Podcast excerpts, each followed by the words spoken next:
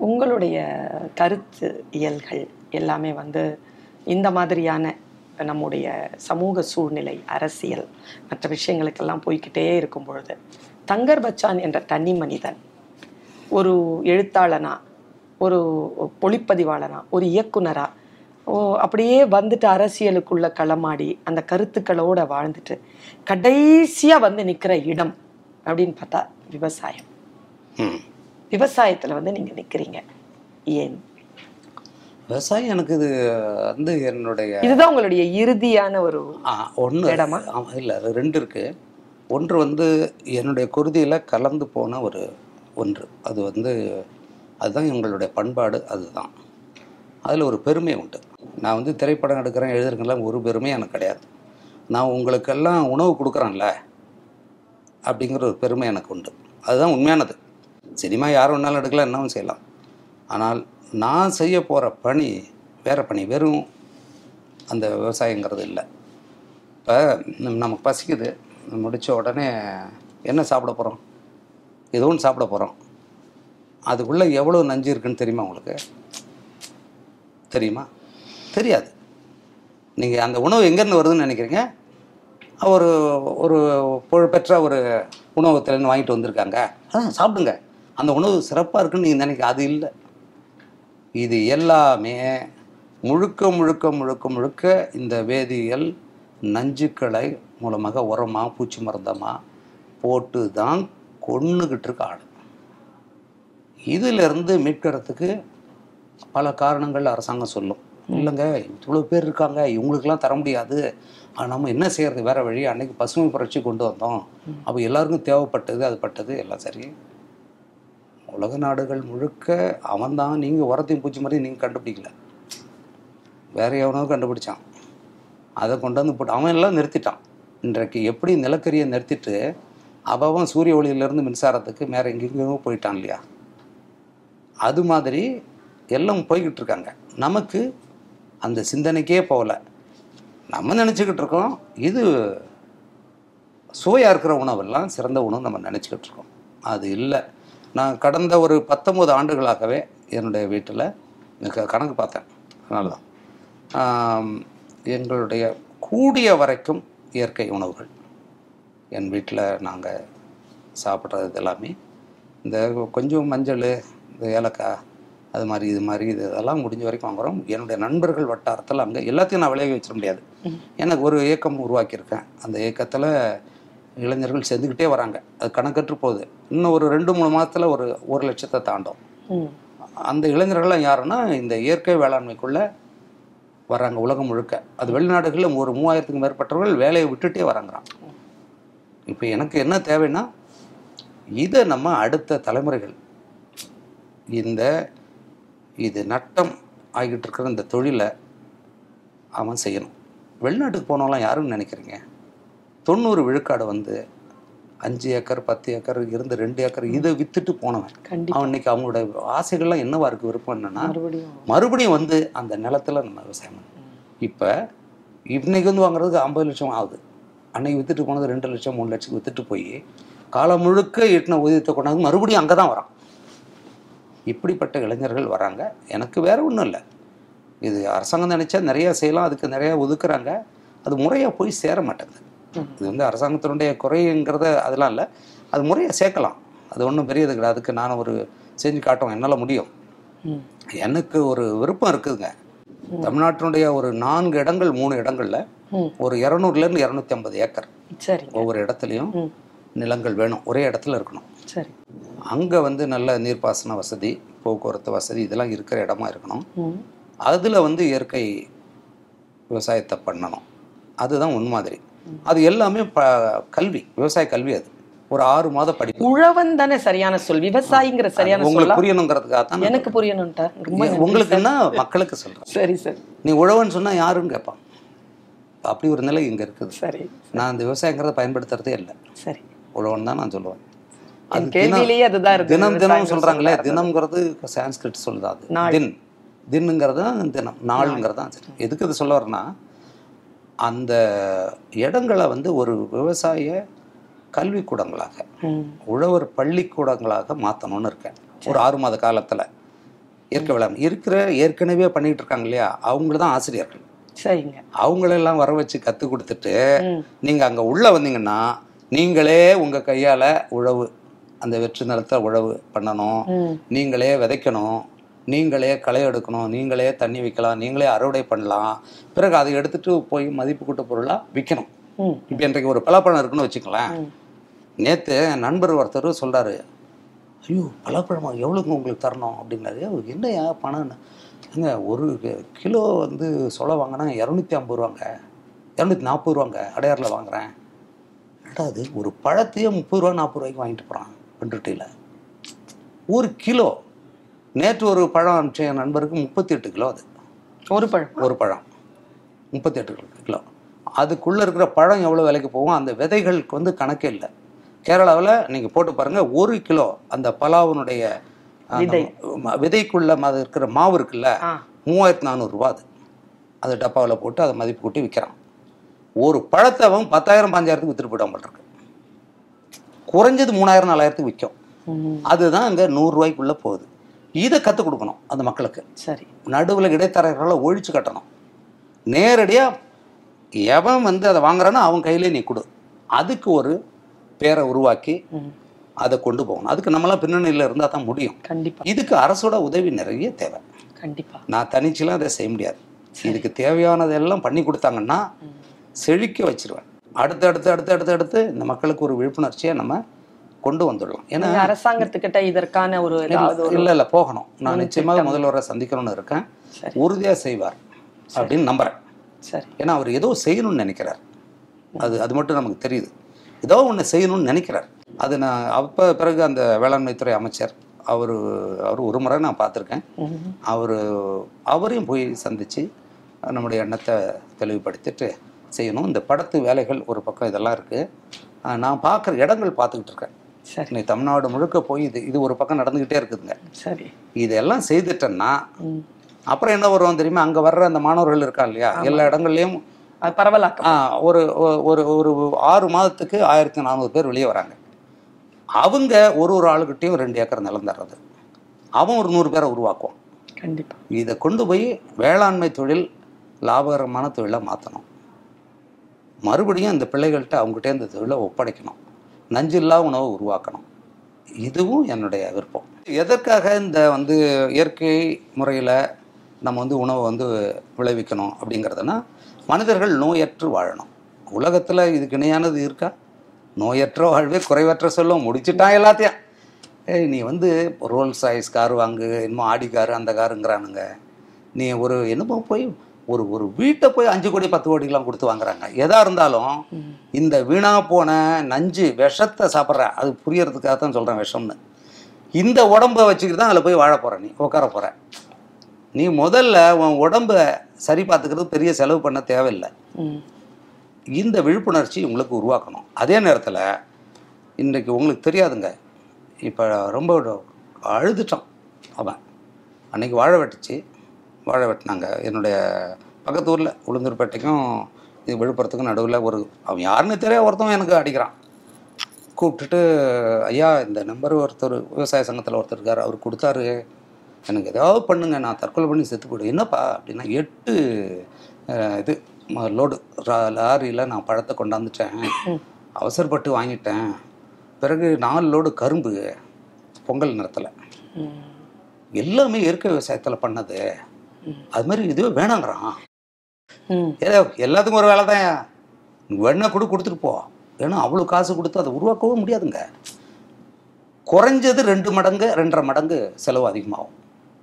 இது அவன் வாங்குறவன் கொடுத்தா வாங்கினா தானே அவனுக்கு வரும். விவசாயம் மட்டும் உருவாக்க உருவாக்குனா எப்படி உருவாக்குவான்? இது இல்லை. கடைசியாக வேற அவன் கடைசியாக கேட்டான் என்ன? இந்த லாரி வாடகையாவது கொடுங்க. ரோட்டில் இறக்கி வச்சுட்டு போயிட்டாங்க. அந்த பையன் காணாங்க. ஏழு நாளாக காணாங்க. எனக்கு தேடுறாங்க தேடுறாங்க. அவங்க ஊர்லேருந்து வந்துட்டு அழறாங்க. அந்த பையன் ஃபோனை ஆஃப் பண்ணி வச்சுட்டு போயிட்டான். ஏன் கடங்காரெலாம் ஒன்று விரட்டுறான்? என்னங்க செய்வான்? அவன் ஒரு தற்கொலை முயற்சி பண்ணி போய் உழைச்சி கடங்காரனுக்கு பயந்து வேற என்ன செய்வான்? கொஞ்ச நாளைக்கு கிட்ட வராமல் இருக்குன்றதுக்காக இப்படி தான் இயற்கை விவசாயம் பண்ணுறவனுடைய பொழப்பு இருக்குது. சரிதான். இது வந்து யார் செய்யணும்? மக்களுக்கு இது வேணும். அப்போ நான் செஞ்சேன். நான் வந்து இதை செஞ்சு பார்த்தேன். நான் வந்து உளுந்து போட்டேன். இப்போ வேர்க்கடலாம் போட்டேன் எல்லாம் போட்டேன். வேர்க்கடலை வெளியில் நூற்றி நாற்பது ரூபாய்க்கு விற்கிது என்னுடைய வேர்க்கடலை வந்து நம்பவே மாட்டீங்க.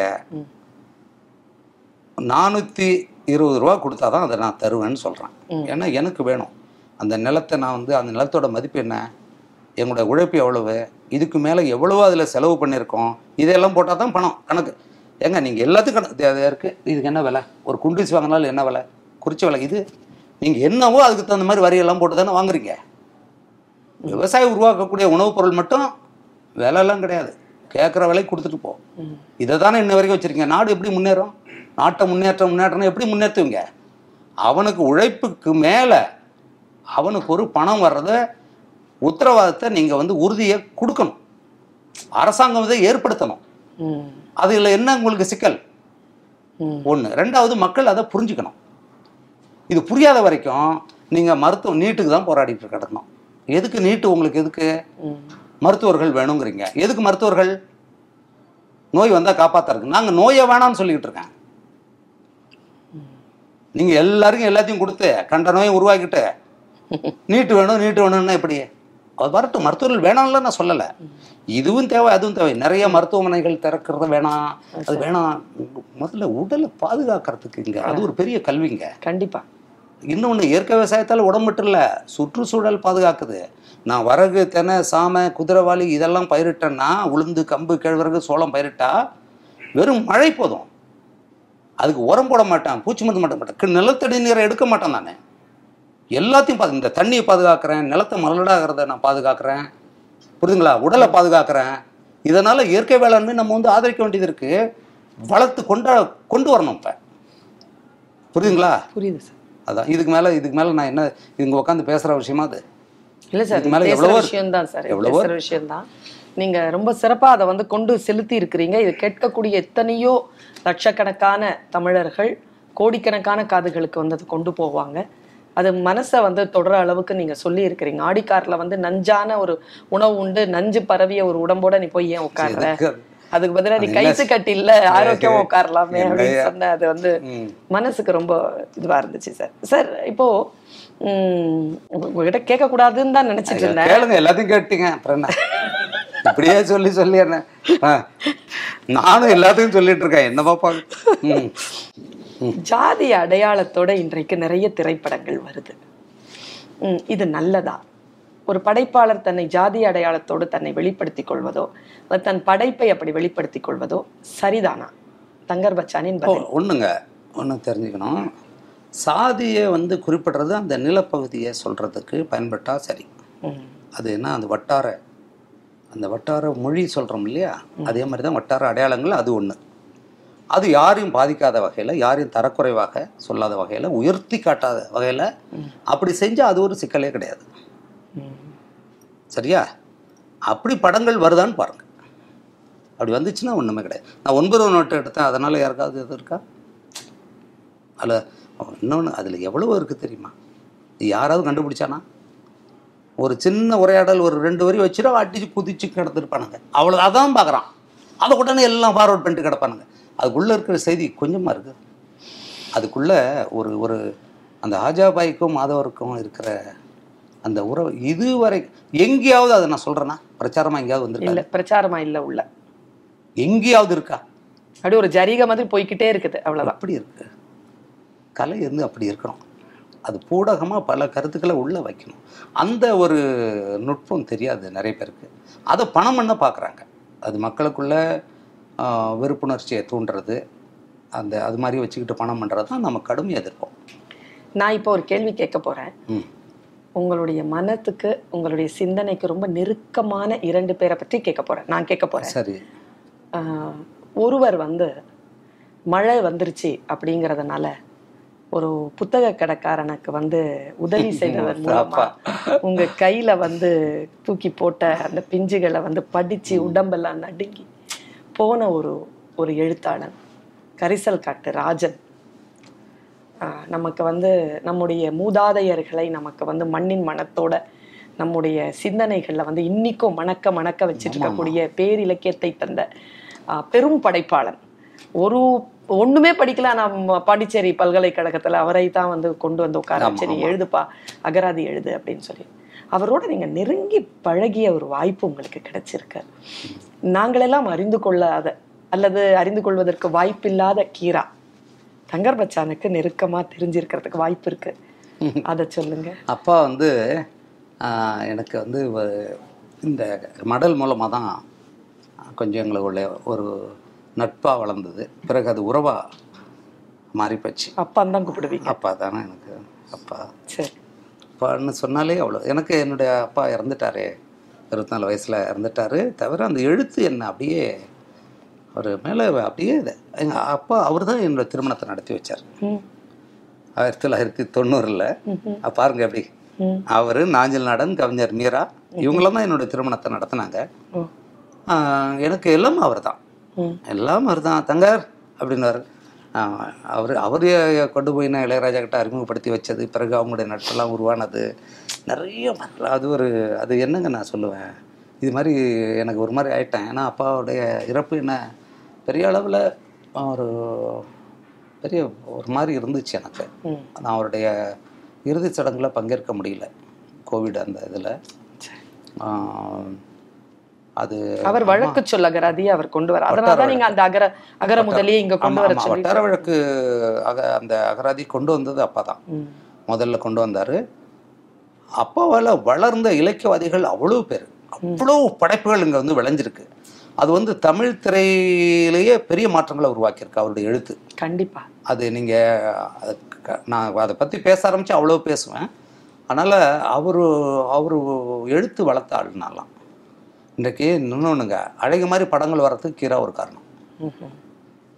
கீரா மாதிரி ஆட்கள்னா அந்த மென்மையான நுட்பமான இதெல்லாம் நம்ம குறிப்பிட்டு சொல்கிறதுக்கு இங்கே ஆளே கிடையாது. ஏங்க என்னவோ படித்தோம் அது படித்து ஏதாவது ஞாபகத்தில் இருக்காங்க.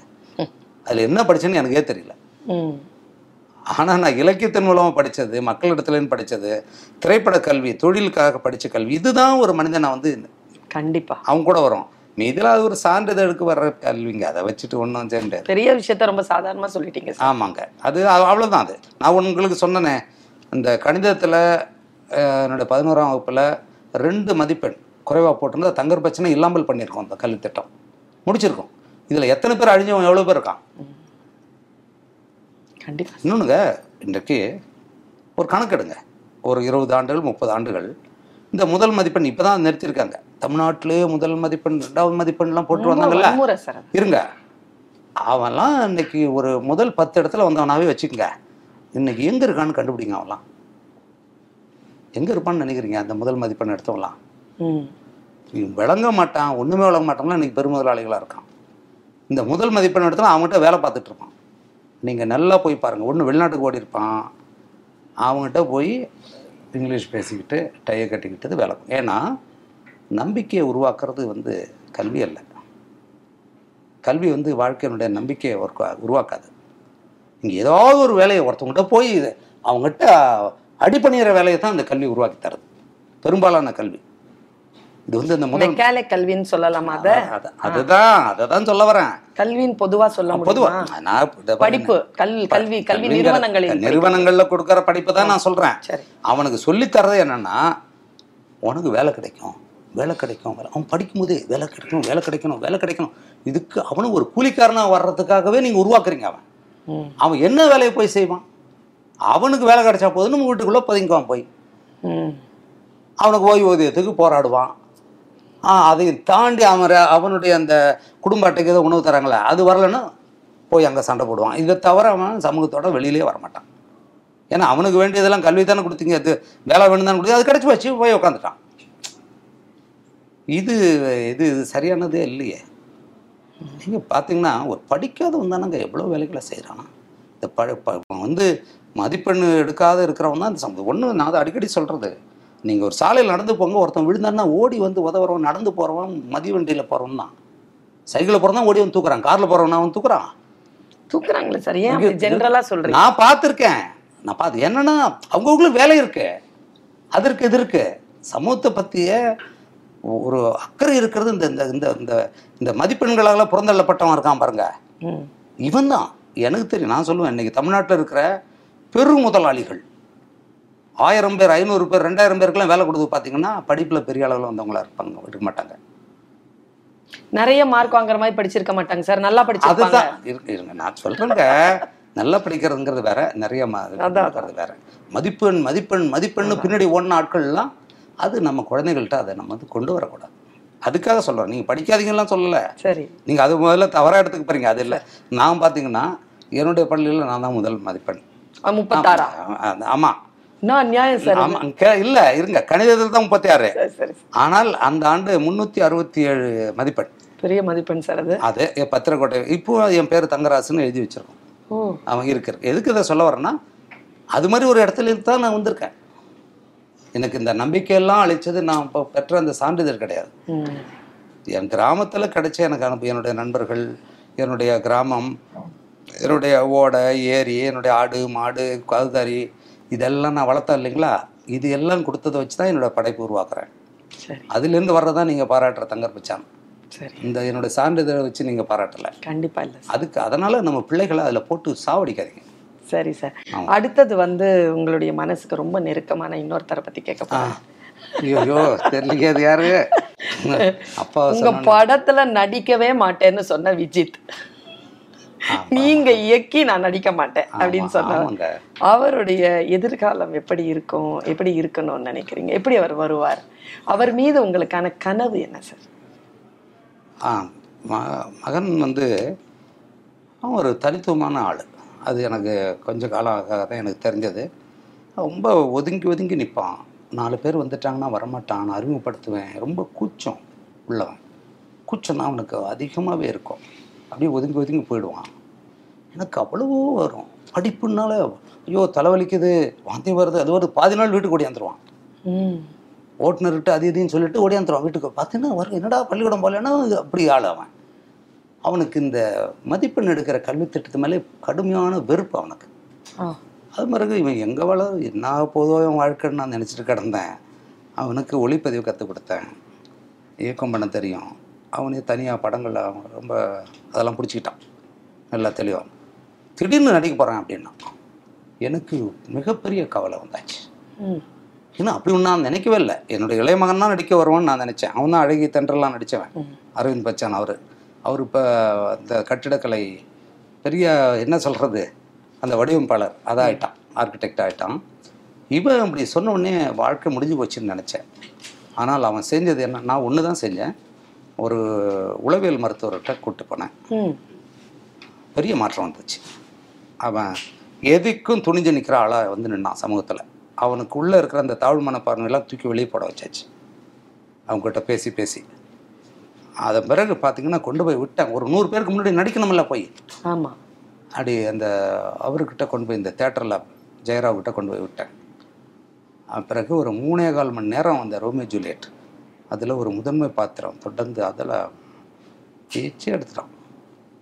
பிறகு அப்போ தான் எனக்கு தோணுச்சு நம்ம கொண்டு வரதில் தான் நம்ம பிள்ளைகள் இருக்காங்க. நம்ம அப்படியே விட்டுறக்கூடாது. நமக்கு பிள்ளைகளை வந்து இன்னொன்று நம்ம என்னென்னா பொதுவாகவே இந்த குரோட்டன் செடி மாதிரி வளர்த்துக்கிட்டு இருக்கோம். குரோட்டன் செடி என்னாகும்? ரெண்டு நாளைக்கு நீங்கள் இல்லைன்னா அது செத்து போயிடும். தண்ணி ஊற்றலாம் முடிஞ்சு போச்சு. காட்டு செடி மாதிரி நான்லாம் காட்டு செடி மாதிரி வளர்ந்தவன். ஆடு கடிக்கும் மாடு கடிக்கும் திடீர்னு புயல் வரும் வெள்ளம் வரும் வறட்சிலும் அதெல்லாம் மீறி நாலு ஏழை வரும் மறுபடியும் ஒரு மாடு வந்து கிடச்சிரும். இப்படி வந்தவங்க நம்ம. என்னைக்கு அப்படி அவங்க வரணும்னு நான் நினச்சேன். இன்னைக்கு ஒரு எட்டு ஆண்டு காலம் கடுமையான பயிற்சி. எத்தனை படங்கள் தெரியுங்களா? ஓடி இருக்கிற படங்களில் மிக முக்கியமான இயக்குனர்கள் எல்லாம் அவனை வச்சு எடுக்க வந்து கடைசி நேரத்தில் விட்டு போயிடுவாங்க. இவ்வளவு ஏமாற்றங்கள். இத்தனை துயரம் அது குழந்தை அவ்வளவு கஷ்டப்பட்டான் இன்றைக்கி எவ்வளவு தோல்வி வந்தாலும் தாங்குவான். அன்னைக்கு அந்த முதல் படத்துல அந்த வெற்றிலாம் வந்துருந்தா ஆளு காலியாக இருப்பான் இன்னைக்கு அதை தாங்குவான். அவன் வந்து இது அவனுக்கு பிடிச்ச படம் இல்லை எனக்கு பிடிச்ச படம் இல்லை. இப்போ எடுத்திருக்கிற டக்குமுக்கு டிக்கு தாளம். ஆனால் அது கடைசியாக என்னோட படமாக இருக்கும். கடைசியாக வரும்போது எதுக்கு அந்த படத்தை எடுத்திருக்கேன்? இப்போ இப்போ ஸ்ரீதர் எவ்வளோ பெரிய இயக்குனர்? மிக நுட்பமான இயக்குனர். அவர் காதலிக்க நேரமில்லை மாதிரி படங்கள் எவ்வளோ உத்தரவின்றி உள்ளவெல்லாம் எடுத்தார். பார்த்துருங்க தானே? அது இப்போ காதலிக்க நேரமில்லையில் என்ன செய்தி இருக்குது சொல்லுங்கள் ஒன்றும் கிடையாது. ஆனால் Entertainment. அதே மாதிரி தான் நான் பண்ணியிருக்கேன் அதுதான் பண்ணியிருக்கேன் இப்போ ஏ அதனால் பையன்கிட்ட ஒரு மிக முக்கியமான திறமைகள் இருக்கு. அவன் நிற்பான் நிற்பான் அவன் வந்து அந்த பாத்திரமாகவே தன்னை ஒப்படைச்சிக்கும். அது தயாராட்டம் இப்போ ரெண்டு மூணு படங்கள் அவனுக்கு வந்துட்டு இருக்கு. அதை பற்றி எனக்கு ஒன்றும் பெரிய கவலை இல்லைங்க. அவன்கிட்ட ஒன்று மட்டும் நான் சொன்னேன். எப்படி வரணும்னு கனவுன்னு சொன்னீங்க இல்லையா? நீ வந்து எவ்வளோ பெரிய நடிகனாக அதனால சமூகத்துக்கு என்ன கிடக்குது? ஒன்றுமே கிடையாது. நீ வந்து உனக்கு விரும்பின கார் வாங்குவ பெரிய பெரிய கட்டடங்களை வாங்குவ வெளிநாடுக்கு போவ உன் பிள்ளை கொண்டாட்டிக்கு எல்லாம் கொடுப்ப. உனக்கு இந்த மானங்காக்க உடை கொடுத்த இந்த நெசவாளி அந்த விவசாயி உணவு கொடுக்குறான். நான் சொன்னேன் இல்லைங்களா? சாலை போடுறவன் கட்டிடம் கட்டி கொடுக்குறவன் இந்த குப்பி ஆள்றவன். இந்த மக்களுக்கு நீ என்ன திருப்பி செய்கிற நான் வெறும் பொழுதுபோக்கு கொடுத்தலாம் சொல்லிக்கிட்டு இருக்கேன் அது ஏற்கனவே எல்லாரும் கொடுத்துட்ருக்கான் உன்னுடைய ஊதியத்திலிருந்து ஒரு பத்து விழுக்காடு பத்து ரூபாய் நூறுரூவாயில் பத்து ரூபாய் எடுத்து வச்சிடு. அதை பார்த்துக்க. இது அவங்களால தான் நீ இருக்க. உன்னால அவங்க இல்லை. அதை தெரிஞ்சுக்கன்னு சொல்லி கொடுத்துருக்கேன். இதுக்கு மேலே நான் என்ன சொல்ல முடியும்? கண்டிப்பா சார். தகப்பன் அவ்வளவுதான் சார். அவ்வளோதான் நம்ம சொல்ல முடியுங்க. நம்ம எவ்வளோ காலத்துக்கு நம்ம இருப்போம்? நிச்சயமாக அப்படிப்பட்ட பிள்ளைகளாக ரெண்டு பேரும் வளர்ந்துருக்காங்க. ஏன்னா நாளைக்கு நான் போயிட்டாலும் இதை என் சமூகம் கேட்கணும் அவங்ககிட்ட. ஏன்னா அவங்க அப்பா அப்படி சொல்லிட்டு போனாரே? என்னடா செஞ்சேன்னு கேட்கணும். இல்லை சரிதானே? ஆமாம் ஒரு கிராமத்தில் பிறந்து மாடுகளை ஓட்டிக்கொண்டும் மாங்காயை பறித்து கொண்டும் தெருக்கூத்து கலைஞனுக்கு மகனாக இருந்து கொண்டும் அங்கிருந்து புறப்பட்டு சென்னை வந்து ஒரு எழுத்தாளனாக ஒளிப்பதிவாளனாக இயக்குனராக அரசியல் களமாடுகின்றவராக ஒரு விவசாயியாக தன்னை முன்னிறுத்தி கொண்ட எல்லா தான் எங்கெங்கெல்லாம் களம் தொட்டாரோ அந்த இடத்தில் எல்லாம் வரலாறை தன்னுடைய கையெழுத்தாக போட்டுவிட்டு வந்திருக்கக்கூடிய அருமை சகோதரர் திரு தங்கர் பச்சான் அவர்கள் இவ்வளவு நேரம் நம்மிடத்தில் கதையாடி இருக்கிறார். அவருடைய கருத்துக்களில் சில முரண் கருத்துக்கள் இருக்கலாம் சில உடன்பாட்டு ரீதியான கருத்துக்கள் இருக்கலாம். ஆனால் தான் வாழ்ந்து கழித்த சில ஆண்டுகளினுடைய அனுபவங்களை ஒரு விதமான மறைவும் இல்லாமல் நமக்கு முன்னால் அப்படியே விதையாக வீசி இருக்கிறார். அதில் எத்தனை முளைக்க போகின்றன எத்தனை முளைக்காமல் போக போகின்றன என்பது காலம்தான் சொல்லும். இருந்தாலும் அவருடைய இந்த கருத்துக்களை நாங்கள் நம் உங்களுடைய எங்களுடைய உணர்வுகளில் நாங்கள் அதை எடுத்துக்கொண்டிருக்கிறோம். கடைசியான ஒரு இறுதியான ஒரு கேள்விக்கு அவர் அளித்த பதில் நான் கூட இல்லாமல் போகலாம். என் மகன் மீது நான் வைத்திருக்கக்கூடிய கனவை இந்த பதிவு நான் இல்லாமல் போனதற்கு பிறகு கூட காலம் அவனுக்கு சொல்லித்தரும் என்று சொல்லிவிட்டு போயிருக்கக்கூடிய ஒரு அற்புதமான மனநிலை படைத்த ஒரு மனிதனை சந்தித்த மகிழ்ச்சியோடு அண்ணன் அவர்களுக்கு நன்றி சொல்லுகிறோம். நன்றி. வணக்கம் சார். ம், சரிங்க. நான் என்ன சொல்கிறது விகடனுக்கு ஒரு நான் எப்படி ஒரு கலைஞன்னு என்ன சொல்லிக்கிறேனோ ஒரு படைப்பாளன்னு சொல்லிக்கிறேனோ எனக்கு இருக்கிற கடமையும் பொறுப்பும் விகடன்கிட்ட இருக்கிறதா உணர்றேன். அது இது ஓரளவுக்கு அதை பாதுகாத்துட்டு வர்றாங்கன்னு நினைக்கிறேன். அந்த நம்பிக்கையோடு தான் நான் இதை வந்து பேசினேன். இவ்வளவு திறந்த மனதோட. எல்லார்கிட்டையும் என்னால் பேச முடியாது. அதுக்கு காரணம் ஒன்று நீங்கள் ஒன்று விகடன். அவங்களுக்கு எல்லாருக்குமே நன்றி. வணக்கம்.